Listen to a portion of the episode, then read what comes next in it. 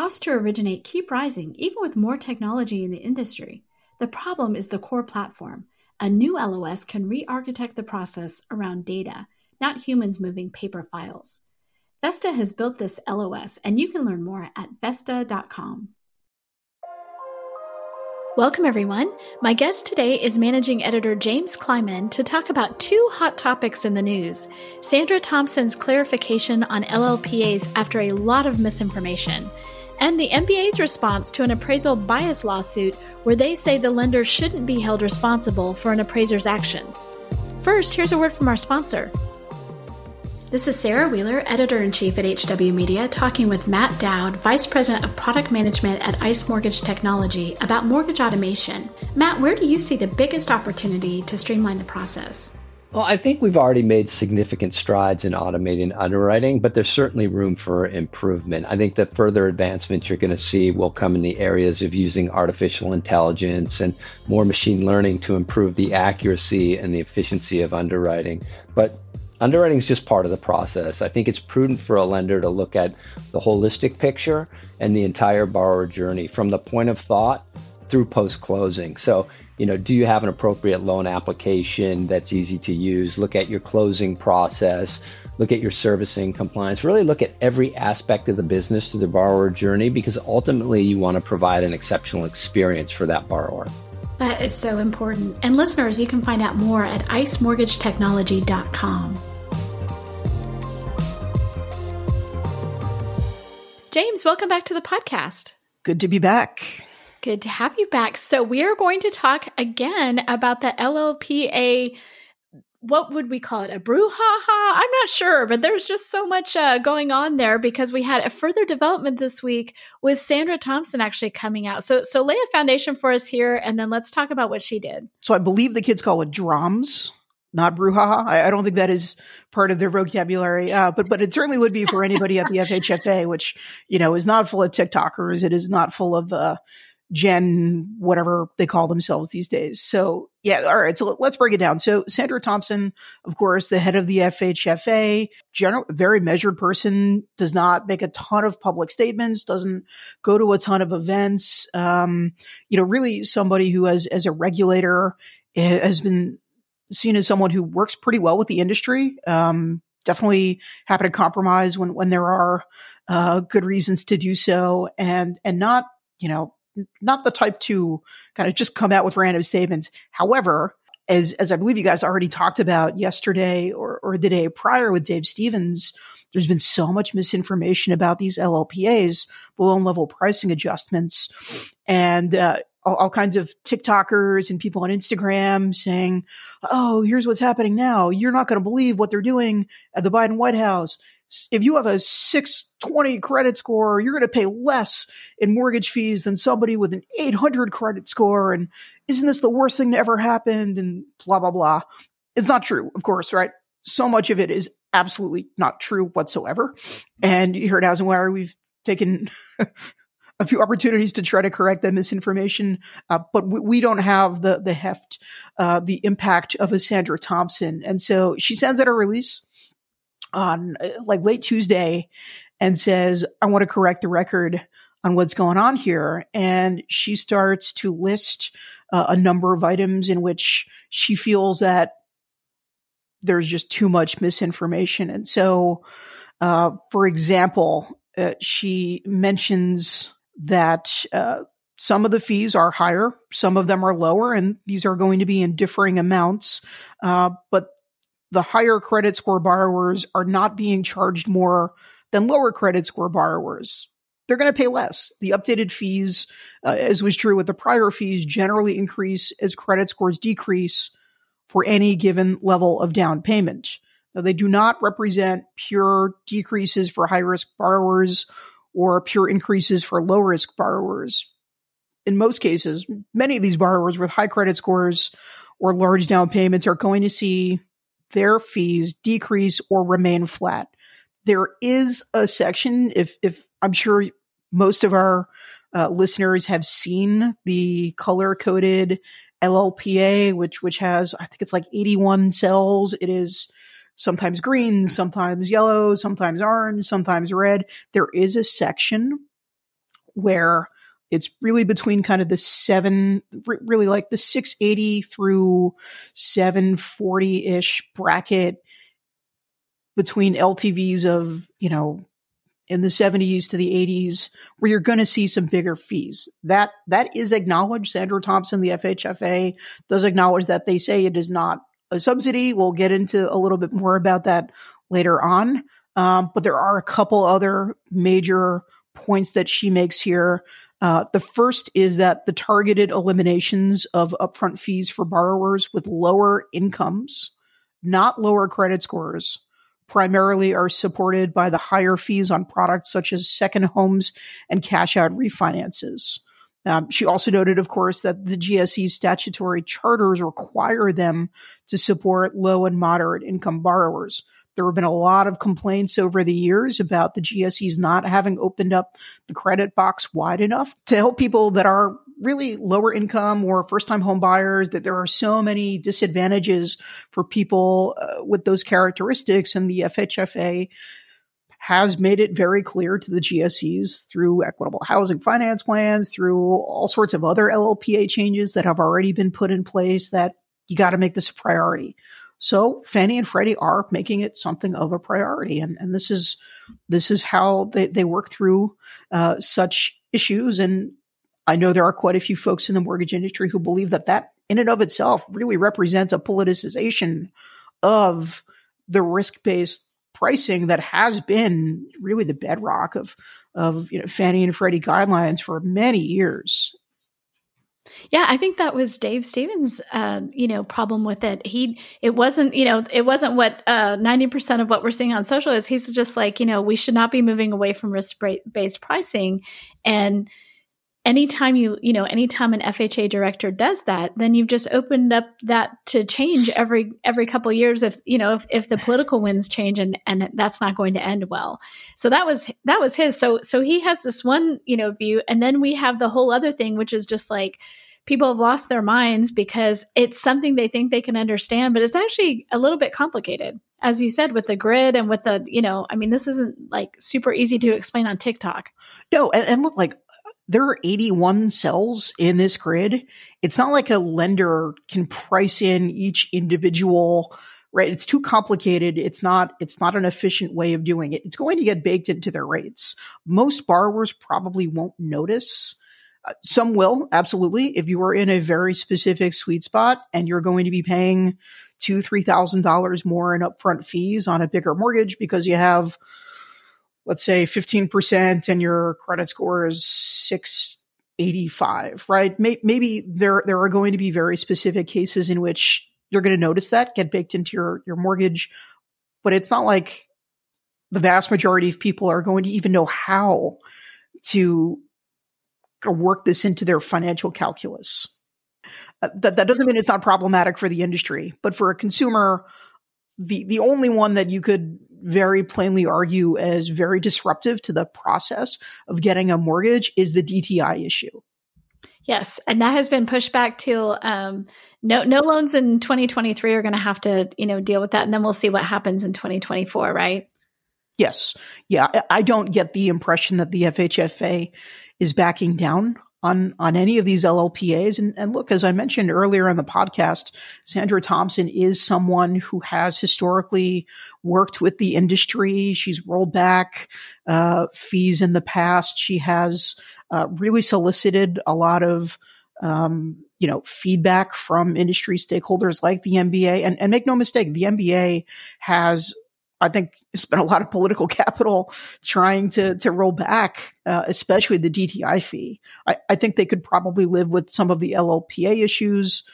I don't think they're going to be thrilled about the the increases on cash out refis, but if you look at their constituency and you look at the market, there's not going to be a ton of ca- you know cash out refis this year, probably next year either probably not even the year after that, right? So you can you can absolutely work on that. They're going to be happy that there are more first time home buyers who have an opportunity, uh, and so it's it's always a mixed bag whenever the federal government is going to roll out mortgage policy because it is going to affect different stakeholders unequally in, in some ways. You know, that the people who have a 700 credit score and a 15% down payment are probably not going to be thrilled about this. There are other considerations here, right? So the risk being on the lender versus the mortgage insurance companies is is something that you know I, I, think for a borrower you don't really care all that much about right what matters is your payment on a monthly basis but it's a consideration for the industry i think they can work with pretty much all the llpas and we'll even be happy with some of the changes but taken as a whole, when you add the DTI issue and then you think about those who really did get a much better deal or maybe less of a penalty is the better way of phrasing it. Those are the people who probably, statistically speaking, have the lowest likelihood of being able to compete for a home in a low inventory environment with major pricing issues in a lot of markets, not in every market.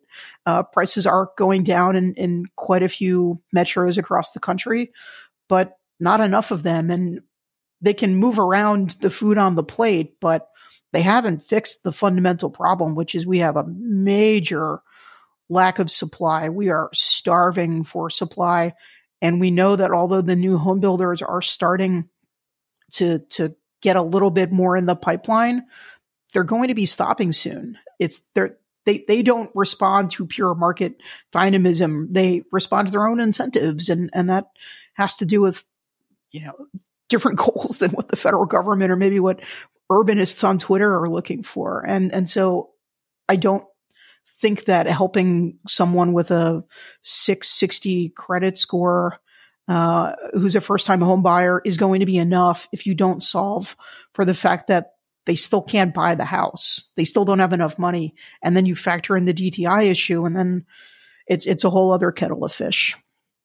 It really is. Do I don't remember the FHFA director coming out in any sort of fashion like this before and being like, I mean, the fact that she felt like she needed to come out and say something to me was extraordinary.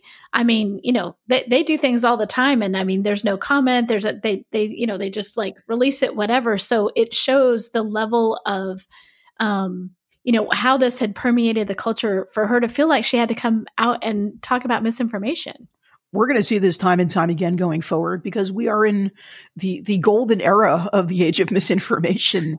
And then it's only going to get more gold. It's it's not going to stop. The, these sorts of issues started when the new york post and that like newsweek or something like that put out articles that at best were misleading. And then you see it on fox news and some other right-wing publications that misconstrued at best some of the issues at stake here. And then suddenly you have real estate agents with hundreds of thousands of follows who are telling people that uh, you know this this whole thing is uh, part of the culture wars, and and that's going to be a problem whether it's a Republican pre- administration and policymakers in, in housing or a Democrat, and that's because the algorithms really in, in large part determine what we see, what we're exposed to.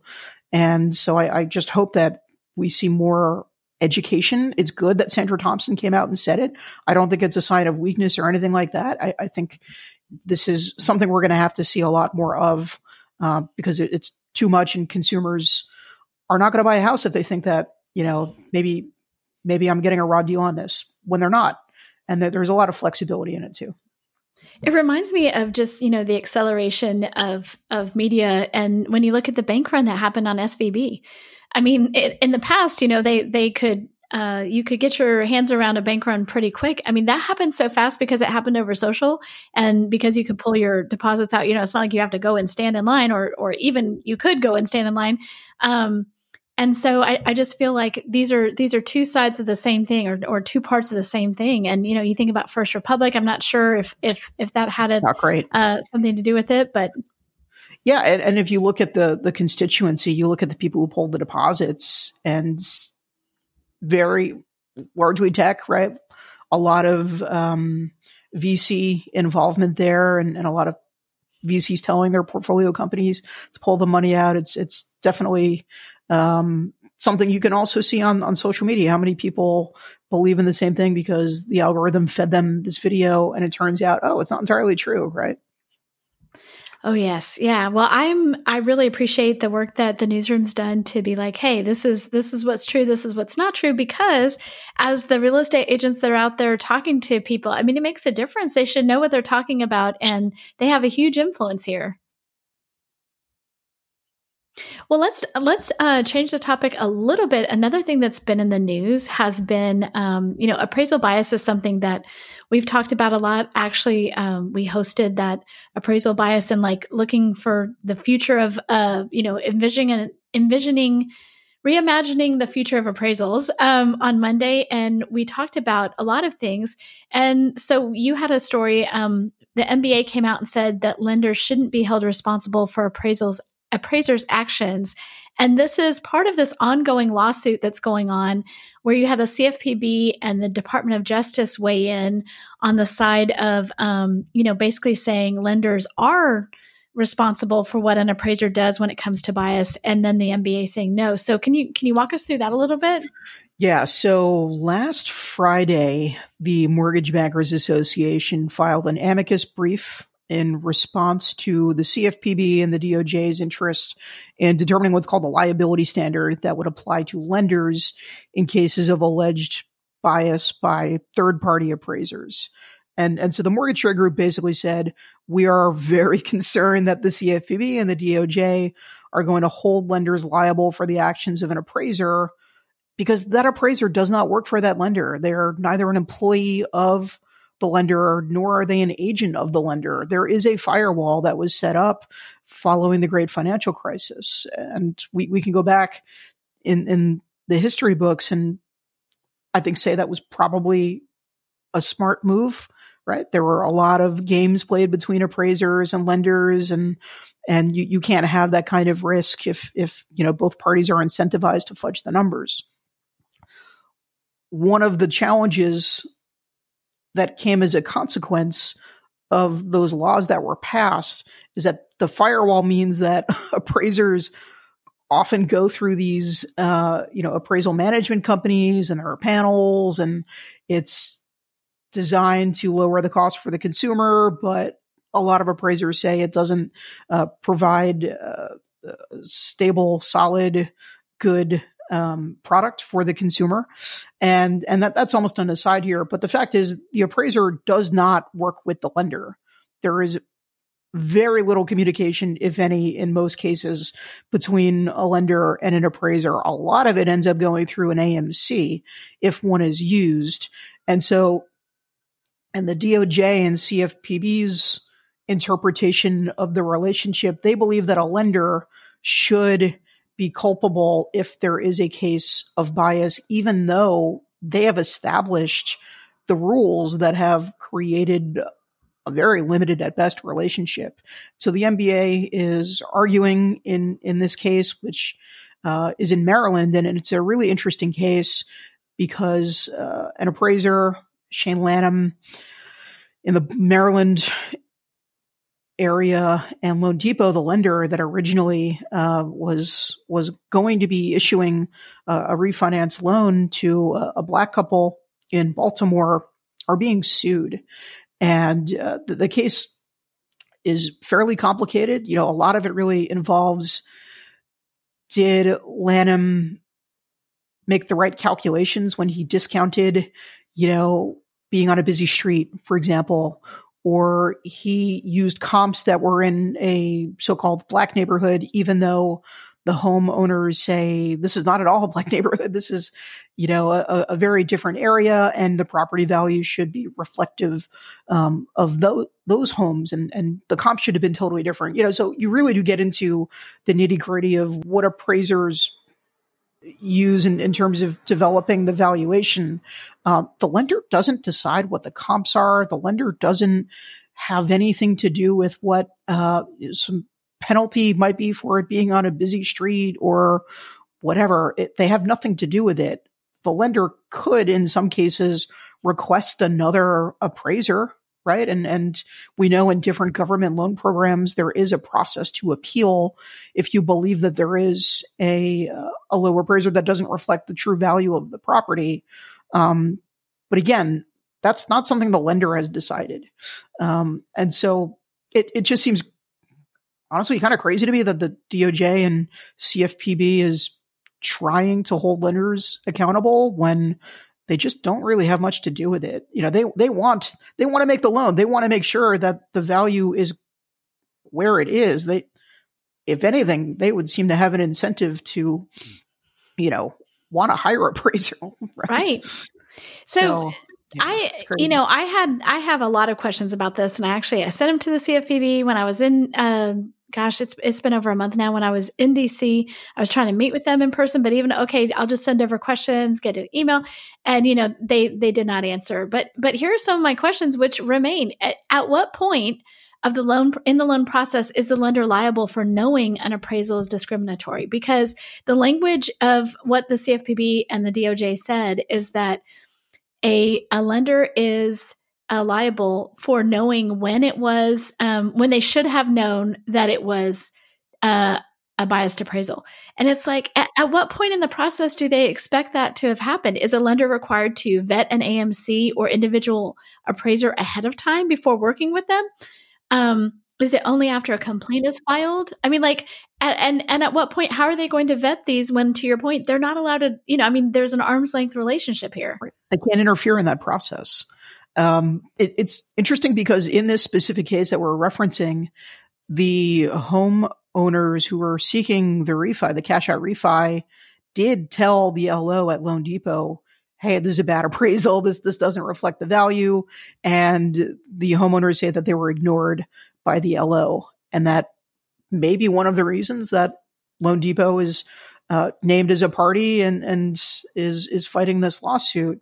But again, I I don't know of any specific uh, best practice where Loan Depot could say, okay, thank you for letting us know that that you feel that there may be a case of uh, racial bias? We are going to what get another appraiser, or do they have another appraiser review that appraiser's work? Or I, I don't know what the protocol might be uh, for conventional loans, but certainly it's a little bit different on the FHA and VA side, where you do get an appeal um, but it's not like you get to choose the appraiser either, right? No, and so like that that's one of the questions I had is like at what point is it what's the trigger point for that? So for instance, from a data perspective or whatever, like if an appraisal comes in under a percentage of the contract, like the contract was here and the appraisal came in like you know, $100,000 low or something like that, which we've seen some of these appraisals come in. I mean, that's one of the things that,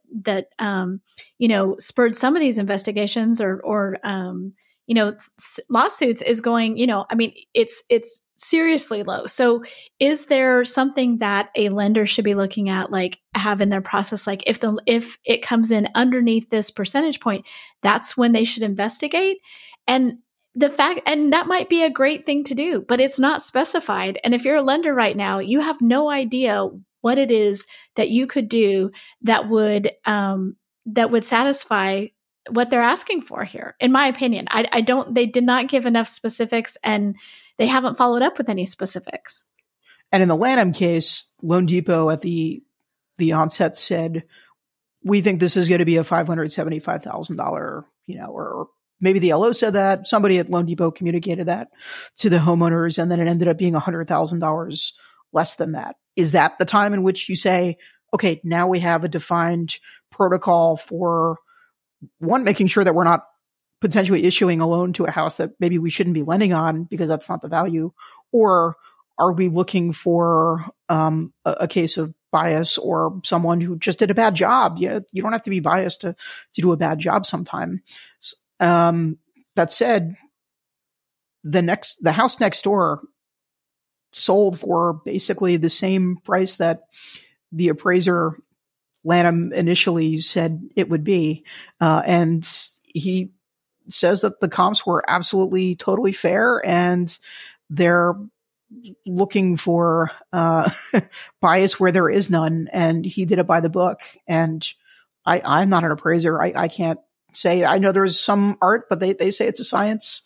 And the comps that the appraiser who was hired by the lender that ultimately did do the loan which was uh, through Rocket Mortgage, chose totally different comps. And it was something like seven months had elapsed from the time that the first appraiser had gone to the house and the second. I don't think a house is going to change $300,000 in value. Uh, but if you use totally different comps, yeah, you could you could do that tomorrow, right? It's it's really a question of how you choose, and there's no science on choosing comps. And this this is the thing. So an appraisal might come in under the contract price for a variety of reasons, right? So I think that's the other question. If I'm a lender, does every low appraiser appraisal come, you know, require them to determine if race was a factor? Do they need to have that as part of their thing? Or is an inquiry by the lender is only it's only triggered by a request for an appraisal rebuttal or some other event? Again, that's not clear. And then also once once that threshold, whatever it is, is met, what sort of inquiry by the lender meets the CFPB standard of determining if it was discriminatory? Because, for instance, in um, in this case, in the statement of interest, the CFPB rejects Loan Depot's claim that the Mortgage Reform Act tied its hand in dealing with the appraiser. So they, I mean, you know, Loan Depot says, listen, you set up this what law, do you say we to can't do it. And the CFPB rejects it and says that Loan Depot should have asked the appraiser to consider additional property information. So I guess would my question is would that one step have shown that Loan Depot was acting in accordance with the letter of the and spirit of, of this law? I mean, it's just very, very hard to know. And this also speaks to the problem that so much of the industry has with the CFPB, which is they don't have a procedure or protocol set up so that they can very easily rely on a standard or uh, steps to take. They're going after Loan Depot in this case, and then that's going to become the standard, right? Every you have to have an example before you know it's not a process of rulemaking, which is something the industry is very comfortable with because that is how you know HUD and the FHFA and, and the other uh, housing agencies uh, generally operate, but it's very different with the CFPB, and that's a huge point of frustration. Right. It's that regulation by enforcement. So we're not going to tell you ahead of time, but if you do it wrong, then you're going to, you know, then we're going to slap a fine on you. We're going to do whatever. And, and then everybody else is supposed to look at that. And that's why I think this is really important. I mean, they they came in and made this uh, statement of interest very particularly on this case. They wanted to send a message. The problem is what is the message? Oh i mean we know okay we it shouldn't do this. What what are the parameters around it? Otherwise it's too vague in my opinion to really do anything but just cause lenders to go okay well you know what do i do with that? Especially in a time like this where you have low volume every loan is already costing a lot of money because of that. And so are you going to implement some waterfall thing when you don't you can't even tell if that's going to meet the standard here? It sounds like the cfpb wants the lender to get another appraiser to check their work, who bears that cost? Is that right. the lender? It's it's usually passed on to the borrower, right? Is it some other party? I I don't know, but the second appraiser who's going to look and, and look for additional properties to make sure that there isn't some sort of issue of bias, they're going to have to get paid. They have to go out. Is that another four hundred dollars that the borrower ends up if they find that the valuation was consistent with the first appraisers? Does the lender eat it? Right. And in a time when we're trying to make sure that, I mean, you look at what they're doing with appraisals and um, the fact that there are now five options instead of like two or three, and the fact that it's not the, then you go, okay, well, um, you're trying, you're doing that because you want to save the consumer the the cost of this appraisal. So are you just going now? Now there has to be two appraisals. like it just doesn't make sense. Like just be clear about what you want. Just be clear about what this about what this means they have to do. It it doesn't make any sense to me otherwise. I know this is my soapbox, but it just it drives me crazy. Frustrating for you, and I, I can't imagine how frustrating it is for the folks at Loan Depot who are trying to figure out what to do next, or you know the people at uh, at the MBA who are trying to devise policy suggestions around it. I can imagine. Well, James, what do we have coming up um, that people should be looking out for? I know you guys are always working on different features. What are some topics that uh, we're going to be reporting on soon? It is earning season at last. Uh, you, you, thought we were done? We're not. Uh, Mr. Cooper earned. They they had positive originations in uh, in the first quarter, so that's a really encouraging sign. Uh, Mr. Cooper, of course, is probably better known as a servicer than an originator. Uh, but the fact that they did pretty well in originations, uh, they turned a profit in the first quarter generally suggests that maybe we're already past the bottom That would be maybe. amazing. Uh, I've heard anecdotally from a couple of officers that just over the last week they're starting to see the iceberg melting a little bit, and, and they're starting to to get a few more deals in the pipeline, and, and things are improving. No one's going to say this is like it was a couple years ago, but better, even if it's not great. Uh, so we're going to be doing some reporting on that. We have a really, really fun story up right now about how LOs in a relatively chilly spring home buying season are figuring out how to pivot a little bit, you know, and so instead of just hoping that your tried and trusted real estate agent partners are going to find deals that you can work on Maybe it's getting on a new builder's preferred lender list. Maybe it's looking at niche products, even if it's only, you know, 10% of your business. It's 10% you didn't have before. And that could be the difference between having, you know, uh, there's a huge difference between having three loans a month and two loans a month. And that's, that's important. And then just, you know, different ways of, uh, finding leads. Lead generation remains, uh, one of the most challenging parts of the originations business. The cost of these leads is still absolutely bonkers. Uh, and we're, we're definitely looking a lot more into how some lenders are able to get these leads for much cheaper because that speaks a lot to the margin rate compression issue too. So we're looking into that. Opendoor, Anywhere, Zillow, uh, OfferPad, all have their earnings calls this week and next week. All the title insurance companies are, are out today and tomorrow and next week. So it's, um, it's a pretty busy season for us.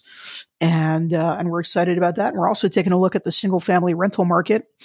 Uh, some headwinds there, of course, uh, but still, generally speaking, a pretty strong asset class. So we got some nuance uh, to look at, and and then uh, you know just whatever news happens related to the LLPAs. If Sandra Thompson does decide to change her mind. She does decide to roll back the DTI fee, much to the the celebration of LOs and uh, MBA dinner parties everywhere. Uh, I'll be on it, but um, short of that, we'll, we'll, just be sticking to the regular news. I appreciate it so much. You guys are doing a great job, and thanks for being on. Thanks, Sarah.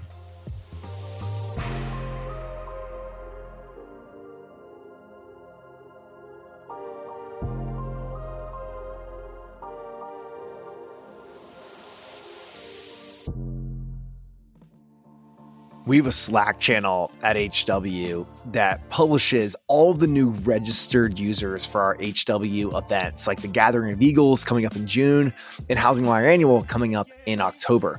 I was just scrolling through the Gathering of Eagles feed on Slack, and wow, I am blown away with the quality of the attendees. Leaders from Keller Williams, Better Homes and Gardens, EXP, Compass, Hanna Holdings, Remax and Home Services, and incredible ecosystem partners like Zillow, Austin Board of Realtors, New Western Acquisitions, UWM, and Bright MLS, just to name a few.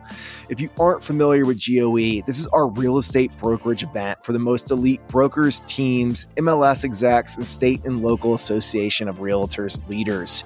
June 18th through 21st in Austin, Texas, at the amazing Omni Barton Creek Resort. Visit the events tab on realtrends.com or housingwire.com to register.